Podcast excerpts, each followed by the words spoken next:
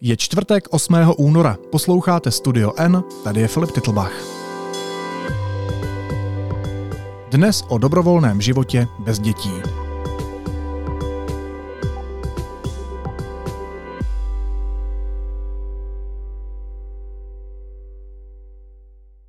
Mít nebo nemít dítě?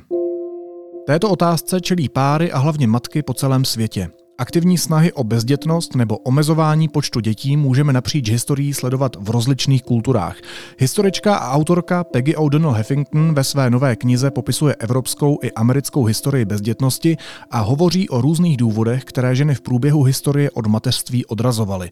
Proč tedy máme anebo nemáme děti? S O'Donnell Heffington mluvila redaktorka deníku N Karolína Klinková, kterou teď vítám ve studiu N. Karolíno, vítej, ahoj. Ahoj Filip. Co všechno přinese ženě do života rozhodnutí, že nechce mít děti? Jaké, jaké reakce a jaké překážky? Mm, asi veľmi závisí o akej žene presne sa bavíme. Eh, asi sa veľmi bavíme o, aj o tom, aké mala tie svoje vstupné podmienky vo svojom živote, aký bol jej život predtým, ako veľmi by sa zmenil potom. Ale vo všeobecnosti myslím, že jej prinesie veľký kus zodpovednosti. myslím, že jej prinesie veľmi veľa nejakých kompromisov, ktoré bude musieť urobiť. Mnoho radosti, ak je to niečo, čo si praje mnoho ťažkostí na druhej strane, ak je to nie, niečo, čo si nepraje, takže jednoznačnou odpověď ti asi úplně nevím dať. No a uh, teď se tě neptám na to, jestli chceš mít nebo nechceš mít děti, jo, ale uvedu tě jako příklad. To znamená, kdyby ty se teď rozhodla prostě nemít děti, oznámila to doma svým přátelům, prostě by to o tobě bylo známé, tak co všechno by si musela vyslechnout? Um, Myslím, že od mojich priateľov by sa mi dostalo nejakej podpory. Myslím, že moji priatelia sú ľudia, ktorí uh, by to rozhodnutie aj, aj chápali, aj myslím, že by vedeli, že uh, akým spôsobom sa so mnou o tom baviť alebo ne, nebaviť, alebo ako vlastne um, so mnou o tom komunikovať. Uh, od rodiny neviem, e, takúto debatu som nikdy neviedla, takže ti neviem povedať s určitosťou, ako by to bolo. Um, no a potom je asi zaujímavá pre mňa tá linka, že aké by boli tie reakcie od nejakého širšieho okolia. Uh, od ľudí, ktorých možno až tak veľmi dobre nepoznáš, ktorých si si úplne ako nevybral do života, ale sú tam.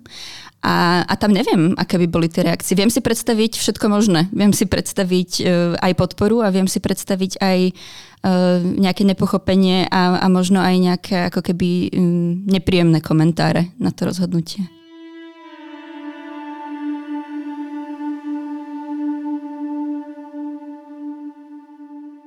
Ono se vlastně o tom mluví docela hodně, že se teď mladí lidé stále častěji rozhodují žít bezdětně, žít bez dětí. Ale on to vlastně vůbec není nějaký nový nebo čerstvý fenomén. Tak jak dlouho už se ženy snaží neotěhotnět? Vlastně ptám se na to, od kdy si ženy začaly vybírat i život bez dětí? Hmm. Ja som sa túto otázku pýtala práve Peggy O'Donnell Huffington a ona použila takú pre mňa veľmi zaujímavú formuláciu. Uh, povedala, že ľudia sa vlastne snažia deti nemať rovnako dlho, ako sa ich snažia mať. To znamená, odkedy sa vieme množiť, odvtedy premyšľame aj nad cestami, ako sa nemnožiť. Um, ona vo svojej knižke, o ktorej sme sa spolu bavili, uh, hovorí vlastne už o veľmi, veľmi dávnej histórii, uh, hovorí už o staroveku, nie že by teda vtedy začalo, začala história ľudstva, ale uh, je to nejaký moment, ktorý v tej knihe už spomína, hovorí o starovekom Ríme, starovekom Egypte, hovorí o stredoveku, hovorí o rôznych kultúrach, hovorí o tej našej ako európskej, ale hovorí hovorí napríklad aj o ajurvedskej medicíne, o rôznych e, kmeňoch z Latinskej Ameriky, takže je to naozaj ako fenomén, ktorý vidíme už veľmi dávno a zároveň na rôznych miestach. No a když se zeptám úplně čistě prakticky, tak když se bavíme o starověku, o době dlouho, dlouho před příchodem antikoncepce, jaký známe dneska, tak jak to tehdy ženy a vlastně páry dělali? Jak se bránili tomu těhotenství? Ja si myslím, že to je častá taká nejaká predstava a priznávam rovno, že som ju možno tak trošku mala aj ja, že, že ten fenomén je vlastne moderný, že sa to spája s vyvinutím modernej spoločnosti a modernej antikoncepcie, ako ju poznáme dnes. Um, ona ale v tom rozhovore, ktorý sme spolu viedli, spomínala rôzne veľmi konkrétne cesty, ktoré boli veľmi kreatívne. Veľmi zaujímavé na tom je, že mnohé z nich e, aspoň do nejakej miery, potvrdzuje to súčasná veda, aspoň do nejakej miery, aspoň v nejakých prípadoch fungovali. Ak mám byť konkrétna, tak existujú rôzne ako bylinkové metódy, ktoré um, ako bránili otehotneniu alebo dokázali vyvolať potrat. a potom sme sa bavili o jednej konkrétnej metóde, ktorá ju zaujala snad najviac. A to je, že ženy používali polovicu citrónu ako pesar ako, ako keby nejaký starodávny pesar. A, a zaujímavé je, že naozaj, ako bola, bola to vlastne mechanická zábrana a zároveň je zaujímavé, že moderná veda uvádza, že kyselina citrónová je ešte k tomu spermicídna. Takže oni už vtedy vlastne skúšali rôzne postupy, nejak sa to ako v tých konverzáciách, ktoré asi ženy medzi sebou viedli, sa tie, tie postupy a recepty nejak, nejak dedili a tradovali a ako boli, boli v tom veľmi kreatívne. No a když se dostaneme k tomu důvodu, tak proč se v minulosti, v takhle dávné minulosti ženy rozhodovaly ty děti nemít? Jako co je k tomu vedlo? Tých dôvodov bolo viac. Uh, asi ich môžeme rozdeliť do nejakých uh, pár kategórií. Pre mňa, čo je na tom veľmi zaujímavé, je, že sú to dôvody, ktoré počujeme aj dnes. Sú to dôvody, ktoré súvisia s ekonomickou situáciou žien. Sú to dôvody, ktoré súvisia s nejakým spoločenským usporiadaním a s tým, ako vlastne funguje uh, naša spoločnosť a v akých štruktúrach. Uh, sú to ale napríklad aj environmentálne dôvody. To ma prekvapilo asi zo všetkého najviac. Ja sama som mala možno takú predstavu, že je to fenomén, ktorý sa ako výhradne pojí s dnešnou dobou, uh, s dobou klimatickej krízy a, a všetkého ďalšieho, o čom sa bavíme, ale nie. Peggy O'Donnell Huffington uvádza príklady uh, aj z histórie, kedy vlastne ľudia si tú otázku kládli, či je v danej dobe vlastne dobré mať deti, keď, keď sledovali to životné prostredie okolo seba. Tak tohle ale veľký rozbití dnešního stereotypu, ne? No, pre mňa to bolo naozaj veľmi prekvapivá informácia. A myslím, naozaj myslím si, že aj v nejakej ako verejnej debate, ktorú o tom vedieme, e, často sa to tak nejak vykladá ako taký ako nový dôvod práve súvisiaci s tou horiacou planetou a, a všetkým tým ďalším spojeným. Uh, áno, pre mňa to bolo veľké vlastne rozbitie nejakého môjho vlastného očakávania.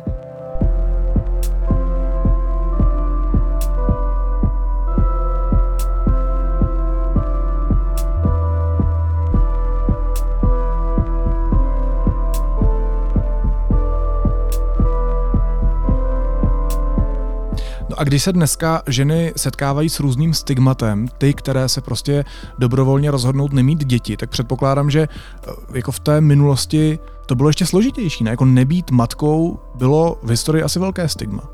Uh, Peggy O'Donnell Huffington je presvedčená o tom, že tá stigma bola vlastne s bezdetnosťou, dobrovoľnou bezdetnosťou aj nedobrovoľnou bezdetnosťou spájana vlastne naprieč celou históriou.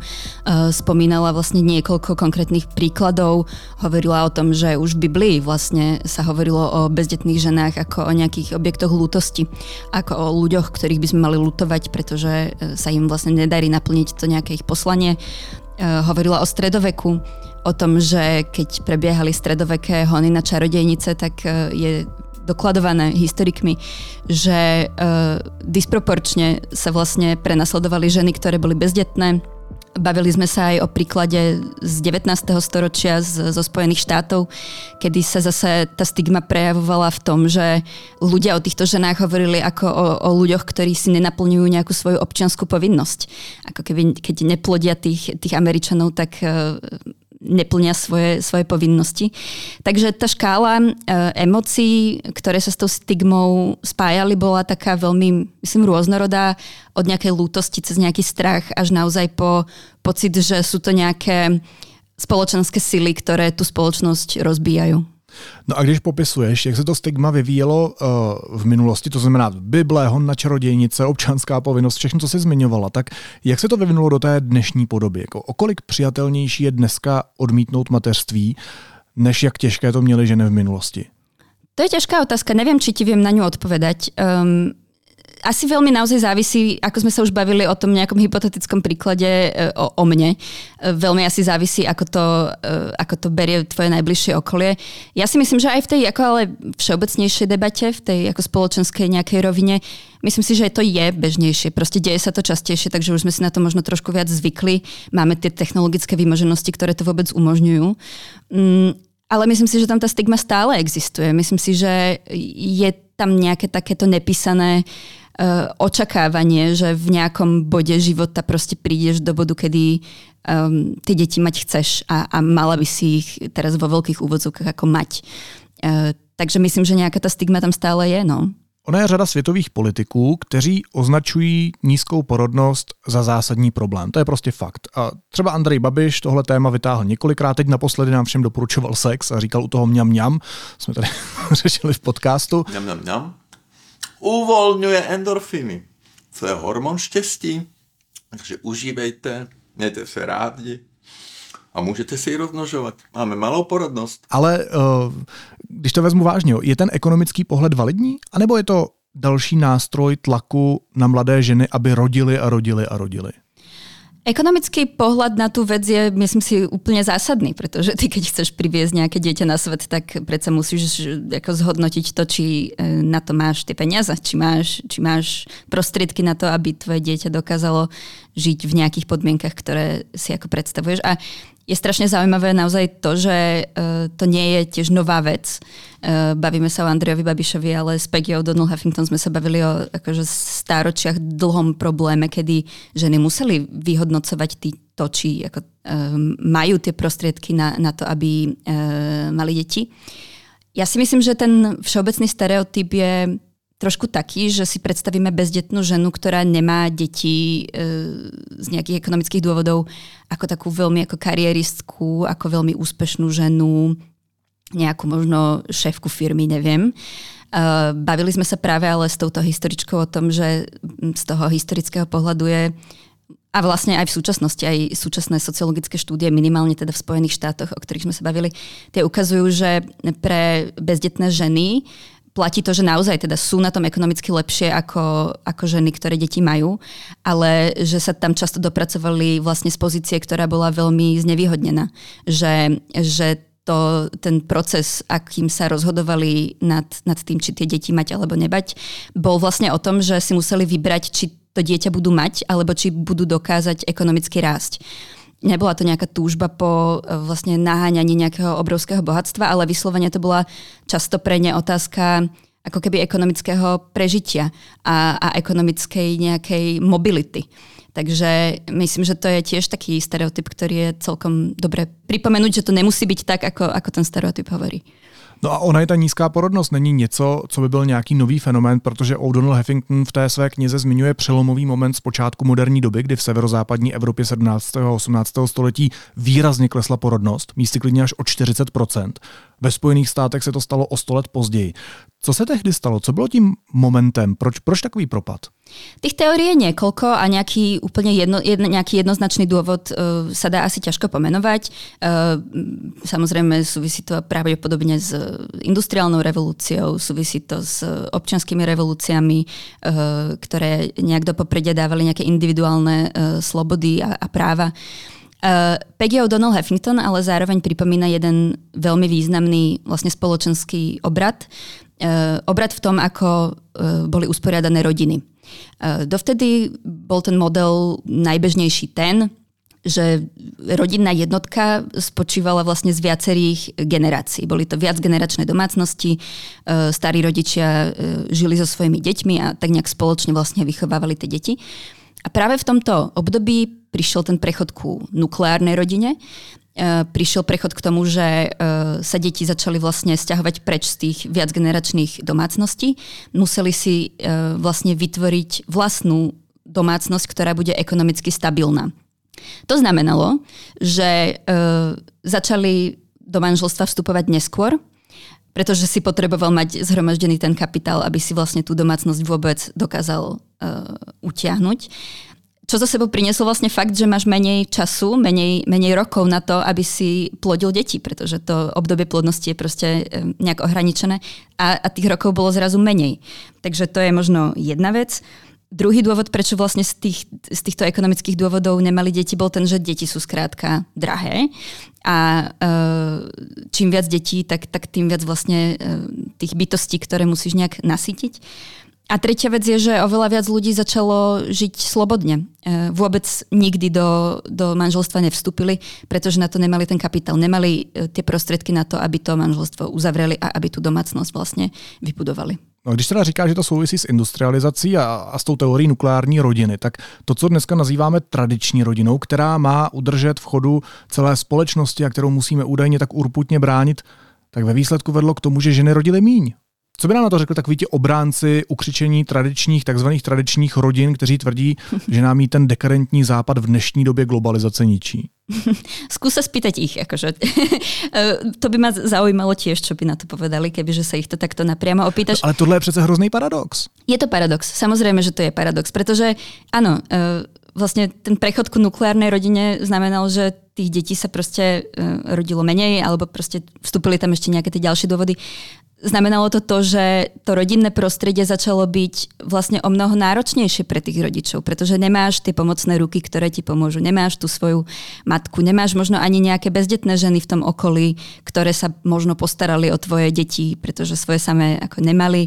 Uh, začalo byť to rodičovstvo vlastne o mnoho väčšou záťažou na toho jednotlivca. A, a myslím si, že toto je tiež vlastne motiv, ktorý sa objavuje aj dnes a ako ak môžem byť osobná, tak uh, sú to aj motivy, ktoré uh, ja v mojich osobných rozhovoroch ako počujem, keď sa, keď sa bavím o rodičovstve, uh, že ten strach z toho mať deti ako vyplýva z toho, že na to budeš sám. Budeš sám na tú celú starostlivosť, možno máš rodičov niekde ďaleko, nebudeš si s tým vedieť poradiť. Takže áno, je to, je to super paradoxné, ale vyzerá to tak, že to je vlastne stále validný, validný argument. No a když je tady teda značná část hlasů, který slyšíme ve veřejných debatách a který tvrdí, uh, může za to moderní feminismus, uh, ženy nechtějí děti, protože jsou posedlé kariérou, protože jsou posedlé vlastním pohodlím. Tak co na to realita? No tak tá realita je to, o čom sa vlastne bavíme už úplne od začiatku. Ako tá téza je, že ženy naprieč celou históriou a naprieč rôznymi kultúrami uh, si volili možnosť nemať deti, nie je to nič nové, nie je to nič absurdné. Je pravda, že e, dnes to vidíme možno trošku vypuklejšie. Určite sa o tom e, viac bavíme. Určite je to väčší nejaký motív v tých spoločenských debatách, ale um, ten fakt samotný, tá voľba bezdetnosti nová nie je.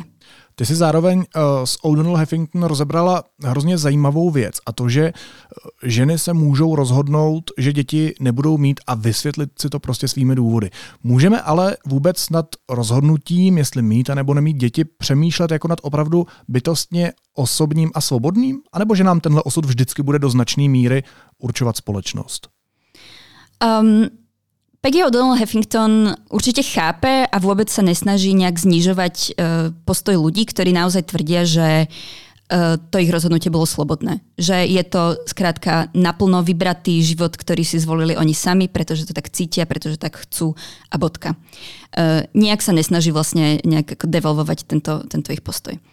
Um, zároveň ale hovorí, že vidí to v histórii a vidí to aj vlastne v súčasnosti, že existuje nejaká zóna ľudí, pre ktorých to rozhodovanie naozaj nie je len otázkou túžby. Nie je, to, nie je to otázkou, tak chceš mať deti, tak ich máš, alebo nechceš mať deti, tak ich nemáš. Ona je presvedčená o tom, že tie spoločenské, ekonomické, kultúrne dôvody vstupujú do rozhodovania o tom, či deti budeme mať alebo nebudeme mať e, pre nás všetkých a existuje tu nejaká šedá zóna ľudí, ktorí sa proste ne, ne, nedokážu rozhodnúť tak slobodne, ako by sme si to možno pri tej otázke, ktorú si kladieme, otázke túžby, veľmi často v, tom v tých našich debatách, možno to pre nich nie je takéto jednoduché. Takže je to taká možno ako komplikovaná odpoveď, ale na komplikovanú otázku.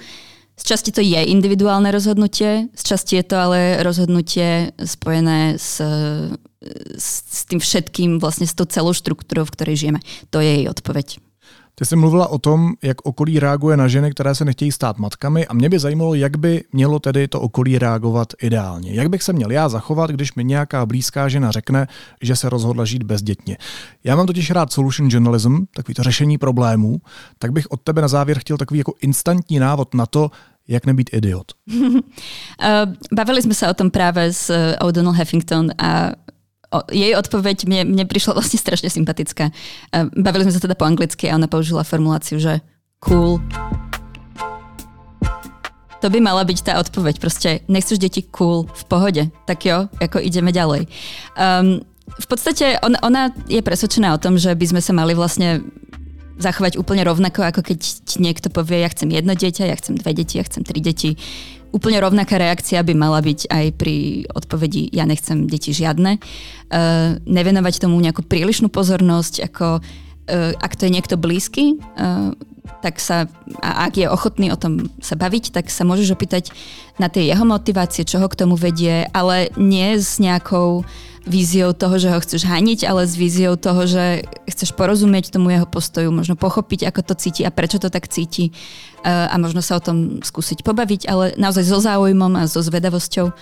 A vlastne rešpektovať ten názor ako, ako validný, ako opravnený a ako proste taký, ktorý si vybral ten daný človek říká redaktorka deníku N. Karolína Klinková. Kájo, moc děkuji za ten širší historický kontext, eh, díky kterému jsme třeba zase rozbili pár zažitých a zbytečných stereotypů. Moc děkuji a měj se hezky. Ahoj. Ďakujem Filip, ahoj.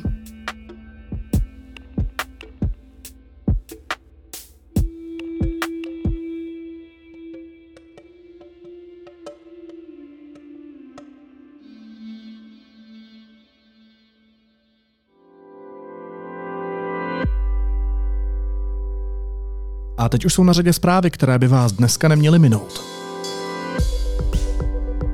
Vláda podle ministra zdravotnictví Vlastimila Válka dočasně zařadí látku HHC a obdobné produkty na seznam návykových látek. Materiál připraví na další jednání vlády. Po požití cukrovinek s HHC v posledních týdnech musela být podle vyjádření poslance Toma Filipa z KDU ČSL hospitalizována zhruba stovka mladých lidí a dětí.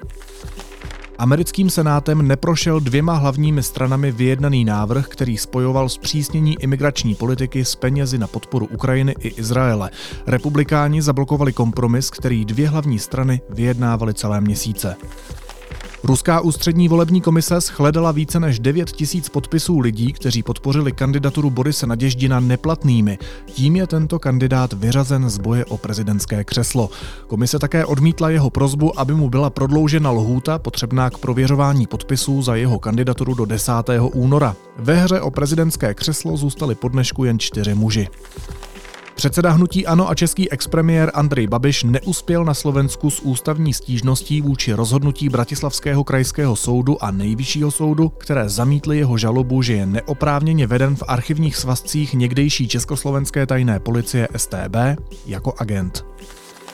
A ředitelé středních škol upozorňují, že část přihlášek k přijímacím zkouškám chodí duplicitně. Systém je zatím neumí zpětně odebrat. Podle šéfa Cermatu to bude možné až v příštích týdnech.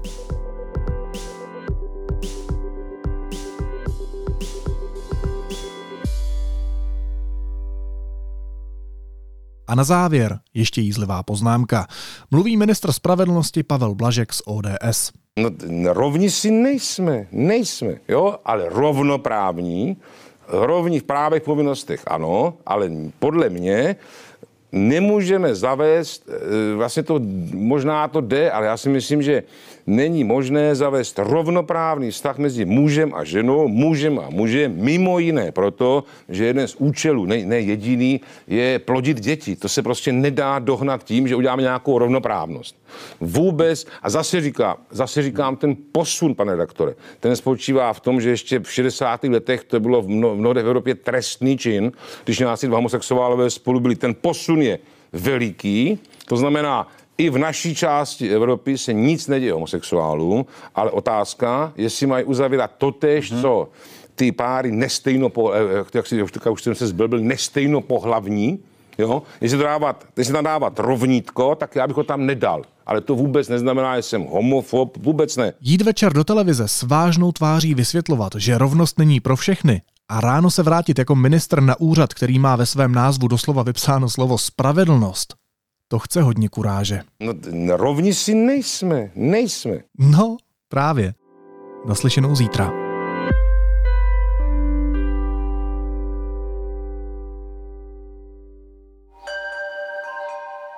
Já mám pocit, že se všechno mění, praská, že se něco prodírá ven Psi se chovají divně. A proč vás to trápí? Mám pocit, že mi praskne hlava. Uh-huh, uh-huh. 30 divadelních událostí v devíti dnech. Jak to spolu souvisí? A to je fuk. 18 festivalových scén, to musím stihnout. Protože je to to nejlepší z nového divadla? Ano, 22. ročník festivalu Malá inventura. Od 20. do 28. února v Praze? Maláinventura.cz Pokud máte Studio N rádi a věříte v nezávislou žurnalistiku, budeme rádi, když budete epizodu sdílet na sociálních sítích, řeknete o nás vašim blízkým a kamarádům, anebo nás třeba ohodnotíte v podcastových aplikacích. Sledovat nás můžete taky na Instagramu pod názvem Studio N Podcast. Jsme tady pro vás a vážíme si vaší věrnosti a důvěry.